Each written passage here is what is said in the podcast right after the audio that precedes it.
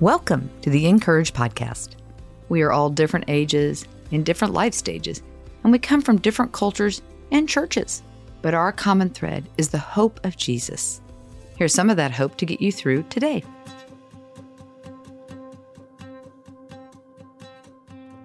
Today's article is written by Holley Gerth and is titled, Are You a Rescuer? Try this in your relationships today. Someone I love video calls me, and as soon as I answer, I can hear the tears in her voice. She's having a tough time. My first instinct is to try to rescue her. I care about her, after all. Doesn't that mean I should make the pain stop? Try to fix the problem? Put on my superhero cape and save the day? For years, I thought that was true, but I'm coming to understand there is a better way. So instead, I pause and take a deep breath then I ask God to help me see her. Yes, I mean truly see her. Pause to give her my full attention, listen closely, stop everything I'm doing and honor her with my complete focus. But I also mean see her, an acronym I've started using in situations like this one. Support. This is different than rescuing, which says, I'll do this for you. Support instead says, you can do this, and I'm here to help. One means taking responsibility for someone. The other means coming alongside others as they take responsibility for themselves. Empathy. Sympathy says, I feel sorry for you, while empathy says, I truly want to understand what you're feeling. One implies that you're somehow better than the other person, while the other expresses that we are all on this human journey together. Encouragement. Spiritual cliches imply, I want you to feel better because your pain makes me uncomfortable, while encouragement expresses, I want to remind you of what's true, who you really are, how much you're loved, that you're not alone, so discouragement doesn't make you give up.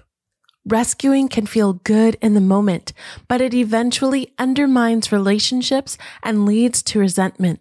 Why? Because we are created for one another relationships. Rescuing creates an unequal situation between people. The opposite of rescuing is empowering people. My definition of empowerment is living in the fullness of who God created you to be and faithfully following what he has called you to do. For this to happen, each of us must take ownership of our own journey.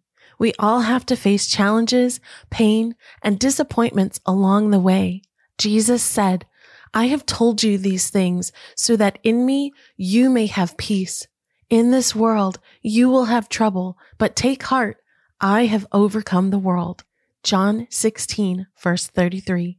If I had said this, it would sound more like, I have told you these things so that you may see how much you need me. Then you'll love me and never leave me.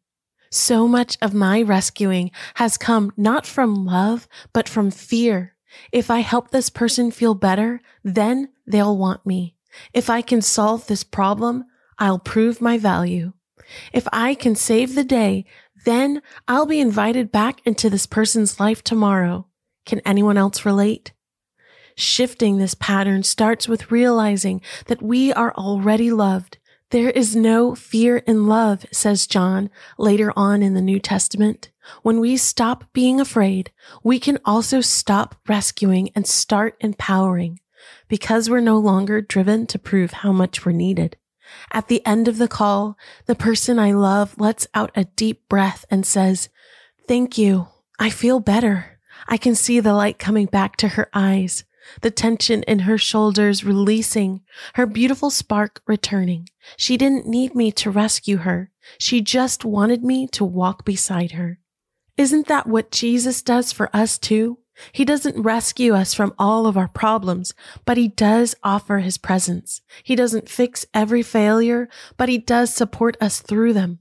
He doesn't do the hard work of being human for us, but he does let us know he understands what it's like. Jesus invites us to care for each other like he does. I'm still learning what that means and all the ways his version of love is so much braver and better than just my rescuing. Understanding who God created us to be equips us to serve and support others. If you're an introvert, learn more about your quiet strengths in Holley's upcoming release, Introvert by Design, a guided journal for living with confidence in who you're created to be. If you're an extrovert, share it with an introvert you love. To read more from our writers, visit incourage.me. Make sure to subscribe to the podcast so you don't miss a single episode and find us everywhere on social at Encourage.